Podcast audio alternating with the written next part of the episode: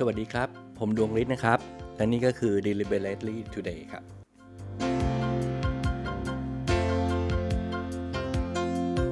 ในวันนี้นะครับ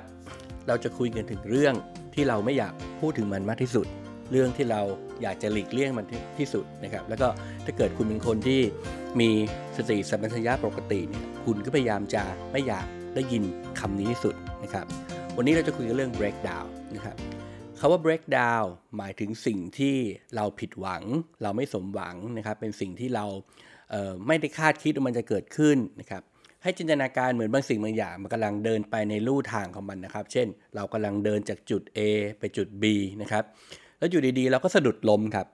เราไม่ได้สมหวังในการที่จะเดินทางไปยังจุด B อย่างที่เราตั้งใจเอาไว้นะครับ นั่นแหละครับคือ breakdown ความผิดหวัง ความไม่สมหวัง ในบางสิ่งบางอย่างที่เราคาดหวังว่ามันจะเกิดขึ้น แน่นอนครับไม่มีใครชอบ breakdown นะครับเพราะว่าคุณอยากจะไปถึงเป้าหมายอยู่แล้วละคุณอยากไปถึงจุดหมายที่คุณตั้งใจเอาไว้ ในทุกๆสิ่งที่คุณทำนะครับ แล้วคุณก็ไม่เคยคิดเลยว่าคุณอยากจะมีเหตุการณ์หรืออยู่ในสถานการณ์อะไรที่ทำให้คุณไม่ไปถึงจุดนั้นนะครับและทุกทั้งชีวิตของคุณนะครับ คุณก็จะพยายามทำทุกอย่างเพื่อให้มันไม่เกิด breakdown จริงๆแล้วครับใน การสร้างสรรค์นะครับในการสร้างสรรค์ทั้งหมดนะครับที่เราเรียกว่า creativity ทั้งหมดเนี่ย breakdown เป็นหัวใจของการสร้างสรรค์ครับ ไม่มีใครเลยที่สร้างสารรค์บางสิ่งบางอย่างขึ้นมา หรือพยายามที่จะสร้างสารรค์บางสิ่งบางอย่างขึ้นมา แล้วไม่เคยผิดพลาดนะครับเรามักจะพูดถึงความผิดพลาดว่ามันเป็นความสวยหรูของการสร้างสารรค์แต่จริง ๆ แล้วมันเป็นกระบวนการเลยครับ เพราะว่าลองนึกดูนะครับ ถ้าคุณอยู่เฉยๆ นะครับ คุณไม่พยายามทำอะไรเลย คุณแบบไม่พยายามที่จะสร้างสิ่งใหม่ ๆ อะไรเลยเนี่ย ผมรับรองว่าไม่มี breakdown ครับ ไม่เกิด breakdown แน่นอน ในยุคสมัยนี้นะครับ ซึ่งเด็กๆ ทั่วๆ ไปนะครับ หรือวัยรุ่นที่กำลังเติบโตขึ้นมา บางคนจะกำลังจะมีอาชีพ บางคนก็มีความฝัน บางคนก็อยากจะทำธุรกิจเป็นของตัวเองนะครับ ทุกคนมีเป้าหมายคล้ายๆกันนะครับ ในสมัยที่ ผมยังอายุน้อยเนี่ยนะครับมันมีความเหลื่อมล้ำกันค่อนข้างมากนะครับ เพราะว่า 1 ข้อมูลข่าวสารก็ไม่ได้ไม่เท่ากันนะครับ ประสบการณ์ก็สรรหามาได้ไม่เท่ากัน เพราะฉะนั้นโอกาสของคนในยุคสมัยของผมเนี่ยตอนที่ผมเด็กๆเนี่ยโอกาสที่จะขึ้นมา เรียกว่าคว้าได้ให้ชีวิตเป็นไปได้ตามความฝันเนี่ยมันยากนะครับ เพราะโอกาสไม่เท่ากัน ตรงกันข้ามครับ ในยุคสมัยนี้เนี่ย เด็กทุกๆ คนหรือวัยรุ่นทุกๆ คน หรือคนที่อยู่ในช่วงวัยของการทำงานทุกๆ คนเนี่ยสามารถที่จะมีความฝันคล้าย ๆกันได้นะครับ และเขาก็มีโอกาสเกือบจะเท่ากันเลย ในการที่จะไปถึงความฝันนั้น ไม่ว่าจะเป็นเรื่องของข้อมูลก็ดีความรู้ประสบการณ์นะครับ มันสามารถหาได้จากอินเทอร์เน็ต หรือหาได้จากบทสนทนาที่เป็นสาธารณะซึ่งมีอยู่มากมายนะครับ เพราะฉะนั้นในยุคต่อไปเนี่ยความสามารถที่จะ เรียกว่าภาษาอังกฤษเราเรียกว่า dreaming a success นะครับคือฝันถึงการประสบความสำเร็จนั้นเนี่ยมันค่อนข้างจะเท่ากันนะครับ เพราะฉะนั้นหนทางที่จะไปสู่ชัยชนะของชีวิตในของชีวิตของเด็กแต่ละคนเนี่ยมันไม่ได้เป็นเรื่องของความสามารถที่จะฝันในต่อไปนะครับ แต่มันกลายเป็นความสามารถที่คุณสามารถจะอยู่กับ breakdown ได้นะครับลองลองมองดูนะครับ ถ้าเด็กคนหนึ่ง พยายามที่จะไปถึงความฝันของเขา เด็กอีกคนหนึ่งก็พยายามจะไปถึงความฝันของเขาเหมือนกัน สมมุติว่าสองความฝันของคนสองคนเนี่ยคล้าย ๆ กัน เช่น เปิดร้านกาแฟเหมือนกันนะครับมันไม่ยากอะไรเลยที่เขาจะเดินไปถึงตรงนั้นคล้ายๆกันได้ ด้วยเทคโนโลยี ด้วยความรู้ด้วยบริบทของสังคมในปัจจุบันนะครับแต่แน่นอนละครับ เมื่อมีใครพยายามที่จะ ไขว่คว้านะฮะใช้พลังงานในการไขว่คว้ามากกว่าศักยภาพของเขาเนี่ยมันเป็นไปได้ที่เขาจะเกิด breakdown ครับ แล้วถ้าเขายิ่งไขว่คว้ามาก หรือเขายิ่งพยายามมากเนี่ยโอกาสที่จะเกิด breakdown ก็มากขึ้นเป็นเงาตามตัวไปด้วยนะครับ เพราะฉะนั้นความสามารถของคนในยุคต่อไป ไม่ใช่ความสามารถที่จะฝัน แต่เป็นความสามารถที่จะเรียนรู้และอยู่กับ breakdown ได้ครับ ราะในทันทีที่เขาฝันได้ไกลกว่าคนอื่น หรือพยายามมากกว่าคนอื่น เขากำลังเพิ่มหรือขยับตัวเองให้ผ่านขีดจำกัดบางอย่างนะครับเขาพยายามดันตัวเองให้ผ่านสู่ขีดจำกัดบางอย่าง สุดท้ายเนี่ยทุกคนก็จะดันไปถึงจุดนั้นพร้อมๆกันครับ แล้วถ้าเขาพบกับ breakdown หรือความผิดหวังความไม่สมหวัง และเขายอมแพ้ไปเขาอยู่กับมันไม่ได้ อันนั้นแหละครับคือจุดที่เขาจะแพ้ครับ สำหรับอีกคนหนึ่ง ถ้าเขาอยู่กับมันได้ แล้วเขาสู้กับ breakdown ได้ เขาฟันฝ่ามันไปได้ เขาจะผ่านมันไปได้ครับ และนั่นคือวิธีเดียวที่เขาจะเดินทางไปสู่ความสำเร็จในชีวิตเขา เพราะฉะนั้นการเรียนรู้ที่จะทำความเข้าใจกับ breakdown ว่ามันคืออะไร การเรียนรู้ที่จะอยู่กับมันได้เนี่ย มันเป็นแนวคิดที่สำคัญสำหรับโลกในยุคต่อไปครับ แต่ที่สำคัญที่สุดนะครับ จริง ๆ แล้วอะคุณเข้าใจมันจริง ๆ หรือเปล่า ว่าสิ่งที่เราเรียกว่า breakdown มันคืออะไร ตอนนี้ผมจะแนะนำให้คุณรู้จักกับบางสิ่งบางอย่างนะครับ ซึ่งคุณอาจจะไม่เคยรู้จักมันมาก่อนนะครับ เราเรียกมันว่าอะมิกดาลาครับอะมิกดาลาเป็นต่อมเล็กๆ ที่อยู่ในสมองของคุณนะครับ เป็นต่อมซึ่งจริงๆแล้วเนี่ยมันอยู่ในสมองจนคนอาจจะนึกว่าเป็นสมองนะฮะ แต่จริง ๆ แล้วมันไม่ใช่สมองครับ มันเป็นแค่ต่อมอันหนึ่งที่อยู่ในอยู่ในสมองของคุณนะครับถ้าลองจินตนาการถึงสมองของเรานะครับ มันก็จะมีส่วนหน้านะครับ เป็นส่วนที่เราใช้ประมวลผลนะครับ แล้วก็มีการรับรู้ผ่านผ่านการผ่านอินพุตต่างๆนะครับไม่ว่าจะเป็นตาก็ดีหูก็ดีนะครับ เป็นการที่เรารับข้อมูลเข้าไปนะครับ ไอ้ข้อมูลเหล่านี้โดยปกติแล้วเนี่ยเวลาเรารับข้อมูลเข้ามาไม่ว่าจะเป็นการฟังก็ดี การมองก็ดีเนี่ยข้อมูลเหล่านี้มันก็จะผ่านเข้าไป แล้วก็ไปประมวลผลที่สมองส่วนหน้าของเรานะครับอันนี้ก็เป็นเหตุการณ์ปกติเลยนะครับ เวลาที่เราคิดเราประมวลผลเราใช้สมองอะไรก็แล้วแต่นะครับ มันก็จะเป็นวิธีการทำงานโดยปกติของสมองเลยนะครับ ทีนี้ไอ้เจ้าต่อมอะมิกดาลาเนี่ยครับจริงๆแล้วเนี่ยมัน ถูกสร้างขึ้นมาสมัยเรายังมีวิวัฒนาการเป็นยังไม่เป็นคนซะทีเดียวนะฮะ เป็นวิวัฒนาการเป็นค่อนข้างจะเป็นสัตว์ค่อนข้างมาก มันมีหน้าที่ทำอะไร มันมีหน้าที่ช่วยในการประมวลผลเวลาเกิดเหตุวิกฤตครับ ผมยกตัวอย่างเช่น สมมุติเราเเดินไปในป่านะครับ แล้วเราเจอหมีสักตัวหนึ่งนะครับ เวลาที่เจอหมีแล้วเราตกใจเนี่ยครับ สัญญาณเนี่ย ที่เป็นข้อมูลเข้ามาเนี่ยมันจะไม่ถูกส่งไปที่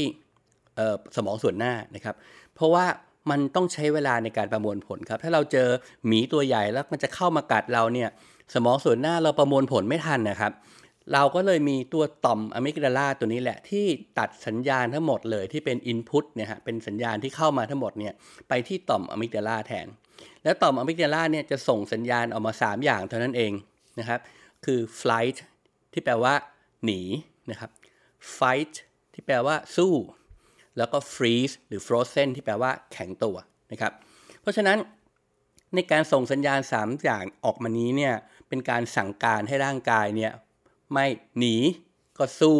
หรือก็ทำตัวแข็งไปเลยนะครับ เพื่ออะไรครับเพื่อให้เราสามารถเอาตัวรอดจากไอหมีตัวนั้นได้นะครับ อย่างรวดเร็ว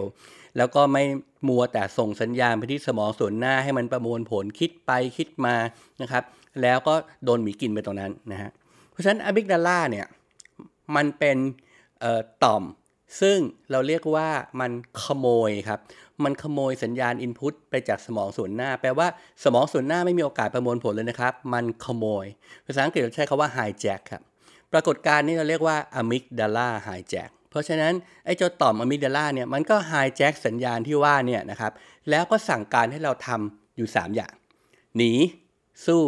หรือทำตัวแข็งๆไปเลยนะฮะชาไปเลยนิ่งไปเลยนะครับทำได้ 3 อย่างด้วยกัน ฟังแล้วคุณคุ้นไหมฮะมันเคยเหตุเกิดเหตุการณ์แบบนี้กับคุณบ้างหรือเปล่านะครับ ในชีวิตของคุณ ถ้าเคยเกิดก็แสดงว่าตอนนั้นแหละครับ ที่คุณกำลังเผชิญหน้ากับสิ่งที่คุณกลัว หรือสถานการณ์ที่คุณไม่อยากเจอนะครับ สิ่งที่คุณคิดว่ามันจะทำให้คุณเกิดความวุ่นวายยากลำบากต่างๆนะครับ แล้วคุณตัดสินใจที่จะหนี ตัดสินใจที่จะสู้ หรือตัดสินใจที่จะนิ่งเงียบไปเลย ให้คุณแน่ใจได้เลยครับว่า ตอนนั้นสมองคุณเนี่ยไม่ได้ทำงานด้วยซ้ำนะครับอะมิกดาลาไอ้เจ้าต่อมอะมิกดาลาเนี่ยมันไฮแจ็คหรือมันขโมยสัญญาณ จากอินพุตไปจากสมองคุณแล้ว แล้วก็ฉวยโอกาสสั่งการให้คุณเลยว่า หนีสิ หรือสู้สิ หรือ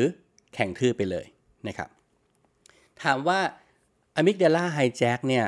มันสร้างความเลวร้ายอะไรให้กับชีวิตคุณบ้างนะครับ ลองคิดดูนะครับ สมมติคุณเจอสถานการณ์ที่ยากลำบาก เช่น งานของคุณที่ยากลำบาก หรือ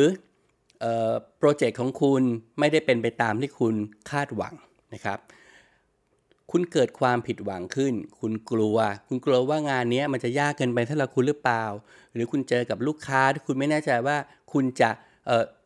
ทำงานกับเขาได้หรือเปล่า คุณกลัวครับ ก็เปรียบเสมอกับคุณเจอกับหมีตัวใหญ่นั่นแหละนะครับ แล้วถ้าเกิดการตอบสนองคุณก็คือบอกว่าฉันหนีดีกว่า ฉันไม่ทำงานนี้ดีกว่า ฉันไม่ทำโปรเจกต์นี้ดีกว่า ฉันไม่เจอลูกค้าคนนี้ดีกว่า หรือคุณสู้ครับ คุณสู้กับลูกค้าคนนี้ คุณเถียง คุณไม่ยอมแพ้นะครับ หรืออีกทีก็คือว่าหลังจากครั้งครั้งต่อไปคุณเจอลูกลูกค้าคนนี้แล้วคุณก็นิ่งไปเลยฟรีซไปเลยนะคุณไม่พูดอะไรเลย ให้แน่ใจว่าสถานการณ์เหล่านั้นนะครับสมองส่วนหน้าคุณเนี่ยไม่ได้ทำงานด้วยซ้ำคุณไม่ได้คิดด้วยซ้ำมันเป็นแค่ต่อมเล็ก ๆ ต่อมหนึ่งในสมองคุณที่ขโมยสัญญาณ การประมวลผลไปจากชีวิตคุณ คุณมองเห็นไหมครับว่า มันน่ากลัวแค่ไหนในการที่คุณไม่เข้าใจว่าสิ่งที่คุณกำลังเผชิญหน้านั้น และการตัดสินใจของคุณในเวลานั้นเนี่ยจริงๆแล้วคุณไม่ได้ตัดสินใจด้วยซ้ำนะครับในกระบวนการที่เราจะทำให้ปรากฏการการไฮแจ็คนะครับสัญญาณของอะมิกดาลาเนี่ยมันหมดไปหรือมันหายไปหรือทำให้สัญญาณอินพุตเหล่านั้นเนี่ยนะครับ มันกลับไปสู่สมองส่วนหน้าอีก เราต้องบังคับมันครับ วิธีการบังคับก็ง่ายมากนะครับ เราใช้กลไกของภาษาในการบังคับมัน สิ่งที่เวลาที่เราเจอกับสถานการณ์ที่ยากลำบาก หรือเจ้าหมีตัวใหญ่ตัวเนี้ยนะครับ สิ่งที่คุณจะทำก็คือคุณถามตัวเองว่า what possible มีอะไรที่เป็นไปได้บ้าง ในวิธีที่คุณถามตัวเองว่ามีอะไรที่เป็นไปได้บ้างเนี่ยนะครับ ทันทีเลยนะฮะข้อมูลทั้งหมดเนี่ยมันจะถูกจัด สรรให้วิ่งกลับที่สมองส่วนหน้า สัญญาณหรืออินพุตต่างๆ จะไม่ไปที่อะมิกดาลาอีกต่อไปนะครับ แล้วก็อะมิกดาลาก็จะไม่สั่งการสำหรับชีวิตคุณอีกต่อไปอินพุตทั้งหมดเนี่ยจะวิ่งกลับที่สมองส่วนหน้านะครับ แล้วผลลัพธ์มันจะออกมาเป็นสิ่งที่เราเรียกว่า possibility ครับ ความเป็นไปได้ ทันทีที่คุณถามว่ามีอะไรบ้างล่ะที่เป็นไปได้ คุณเจอหมีตัวใหญ่ มันอยู่ดังหน้าคุณละนะครับ แทนที่คุณจะปล่อยให้ เหตุการณ์นี้มันเป็นไปโดยอัตโนมัติ คุณรีบถามคำถามเลยว่า what is possible หรือมีอะไรที่เป็นไปได้บ้าง วินาทีนั้นนะครับ ทุกอย่างจะถูกนำกลับไปประมวลผลในสมองส่วนหน้า แล้วคุณจะได้คำตอบว่ามีอะไรบ้างที่เป็นไปได้ เพราะฉะนั้นวิธีคุณจัดการกับ breakdown ในลำดับแรกนะครับก็คือคุณให้คุณแน่ใจว่า คุณได้ใช้สมองคุณเนี่ยในการประมวลผลจริง ๆ แล้วก็ไม่ใช่ต่อมอะมิกดาลาที่ขโมยสัญญาณเหล่านั้นไป ให้คุณแน่ใจเลยครับ ถ้า output หรือคำตอบหรือทางเรื่องคุณเป็น 3 ทางคือ flight fight of freeze สามอย่างนี้ครับ หนี สู้ หรือแข็งทื่อ ให้แน่ใจเลยครับว่าอะมิกดาลามันฉกฉวย ข้อมูล input ไปจากสมองของคุณแล้วครับ เวลาที่เราเจอ breakdown นะครับ เรามักจะบอกกับตัวเองว่า มันไม่มีทางออกหรอกนะครับ หน้าตาของ breakdown เนี่ย มันไม่ได้ดูเหมือนเป็นมิดนะครับ มันดูเหมือนมันไม่มีทางออกจริง ทุกอย่างมันดูเป็นทางตันนะครับ ในตอนที่เราเด็กเวลาที่เราเจอ breakdown เนี่ย เรารู้สึกว่าโอเค มันง่าย เพราะตอนนี้เราโตแล้วไงฮะนะฮะ เรามองว่าโอเค breakdown ของเด็กมันเป็นเรื่องที่ไม่เห็นยากเลย มันง่าย แต่เวลาที่เราโตขึ้นเนี่ย เราก็จะเถียงเลยบอกว่ามันเป็นไปไม่ได้หรอก มันไม่มีทางออกหรอก อันนี้มันคือ breakdown จริง ๆ มันคือความสิ้นหวัง ความหดหู่ความความล่มสลายของอนาคตของเราทั้งทั้งหมดแล้วจริง ๆ นะครับ ในวิธีการที่เราจะรับมือจัดการกับมันนะครับ ในเรื่องเวลาที่เราเผชิญหน้ากับ breakdown เนี่ย สิ่งที่เราจะเข้าใจกับมัน ให้แน่ใจว่ามันเป็นวิธีที่เราใช้สมองส่วนหน้าแล้วเนี่ยคำถามที่เราถามตัวเองว่ามีอะไรเป็นไปได้บ้าง เราเกิด possibility ขึ้นมา อีกวิธีหนึ่งนะครับที่เราจัดการกับ breakdown ก็คือว่าเราเรียกว่า altering the context คือพลิกบริบทครับ ตอนนี้ผมอยากคุณจินตนาการว่าคุณมีกล่องสี่เหลี่ยมอยู่อันหนึ่งนะครับ แล้วคุณก็มีทางเข้าอยู่อันหนึ่ง จริง ๆ แล้วมันคือทางออกนะฮะ คุณมีทางออกอยู่อันหนึ่ง แต่คุณมองไม่เห็นมันนะครับ แล้วคุณก็พพยายามที่จะเดินหาทางออกจากกล่องใบนั้นนะครับกล่องใบนี้นะครับ คุณก็พยายามเดินไปข้างหน้าก็ไม่เจอทางออก เดินไปข้างบนก็ไม่เจอทางออก เดินไปข้างล่างก็ไม่เจอทางออก เดินไปตรงมุมก็ไม่เจอทางออก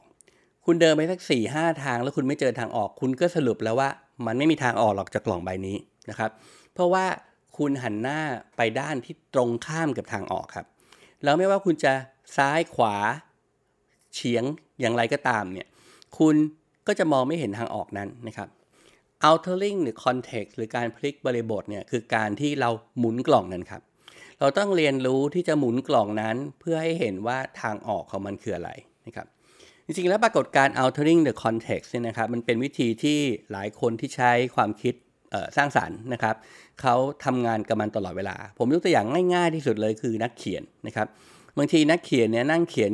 หนังสืออยู่ที่เดียวเนี่ยนานๆเนี่ยเขียนไม่ออกนะครับ ก็คือเหมือนอาจจะเขียนที่บ้านนะครับ เขียนไปเรื่อยๆก็เริ่มคิดไม่ออกแล้วว่าจะเขียนอะไรดีนะครับเขาก็เปลี่ยนที่เขียนครับไปเขียนในร้านกาแฟ อันนี้ก็คือลักษณะหนึ่งหรือวิธีการหนึ่งที่ทำให้เห็นได้ชัดเจนว่าการพลิกบริบท หรือการเปลี่ยนบริบทของสิ่งที่เขากำลังสร้างสรรค์อยู่เนี่ยมันสามารถทำให้เขาเกิดทางออกที่เป็นไปได้ หรือเกิด possibility ใหม่ๆสำหรับตัวเขาได้ ผมอยากให้คุณลองคิดนะครับ ว่าที่ ผ่านมาในชีวิตคุณเนี่ย คุณเคยมีประสบการณ์ altering the context หรือพลิกบริบทในเหตุการณ์ใดบ้างนะครับสำหรับการทำงานของนักออกแบบหรือสถาปนิกเนี่ย เราต้องทำการพลิกบริบทตลอดเวลาครับ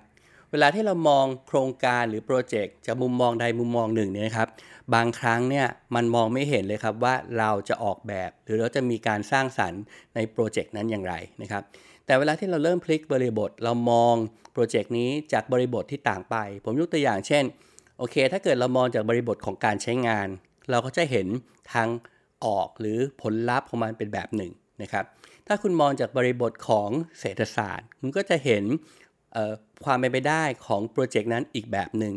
ถ้าคุณมองจากบริบทของความสวยงาม คุณก็จะเห็นความเป็นไปได้ของโครงการนั้นจากอีกบริบทหนึ่ง นะครับยิ่งคุณทำงานกับบริบทที่มากขึ้นเท่าไหร่ มีมิติที่มากเท่าไหร่ คุณก็มีโอกาสที่จะสร้างสรรค์ได้หลากหลาย แล้วก็มีสิ่งที่เรียกว่า possibility หรือความเป็นไปได้เนี่ยมากตามตัวไปเท่านั้นนะครับ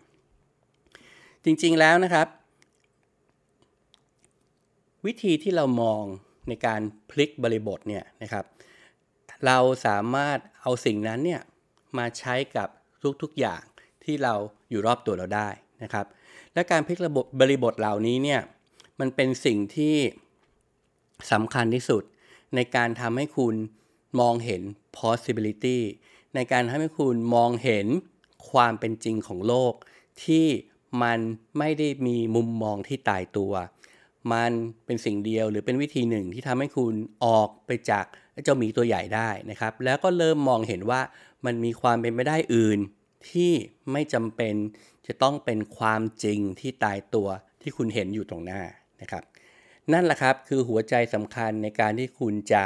รับมือจัดการกับสิ่งที่เราเรียกว่า breakdown นะครับ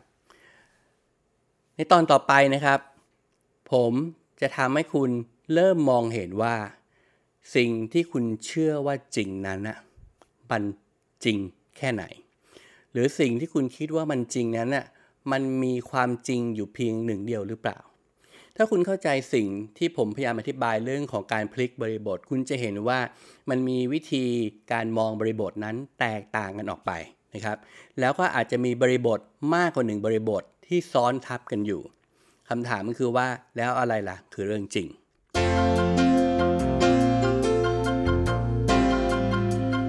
ในตอนต่อไปเราจะคุยกันเรื่องนี้ครับ ว่าอะไรคือสิ่งที่เราเรียกว่า ความจริง truth or reality